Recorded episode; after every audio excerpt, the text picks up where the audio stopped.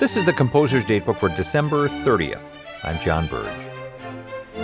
18th century opera is supposed to be a rather staid and stuffy affair. These operas invariably had happy endings, with all the messy human passion and conflicts amicably resolved by the opera's finale.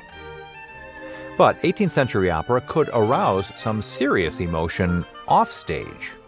In 1704, an 18 year old composer named George Frederick Handel was employed as a violinist and harpsichordist in the orchestra of the Hamburg Opera House.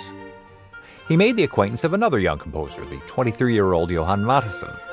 The two became fast friends until, that is, a December performance of Mattheson's opera Cleopatra, during which Handel refused to turn over the harpsichord. Hey, it's my opera after all, move over, Mattheson must have said. But to no avail. One thing led to another, and the result was a duel.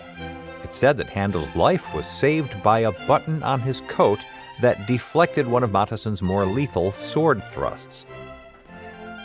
Thankfully, in the best tradition of 18th century opera, the two reconciled on today's date in 1704, dining together and attending a Hamburg rehearsal of Handel's first opera, Almira, becoming, as Mattheson put it, better friends than ever.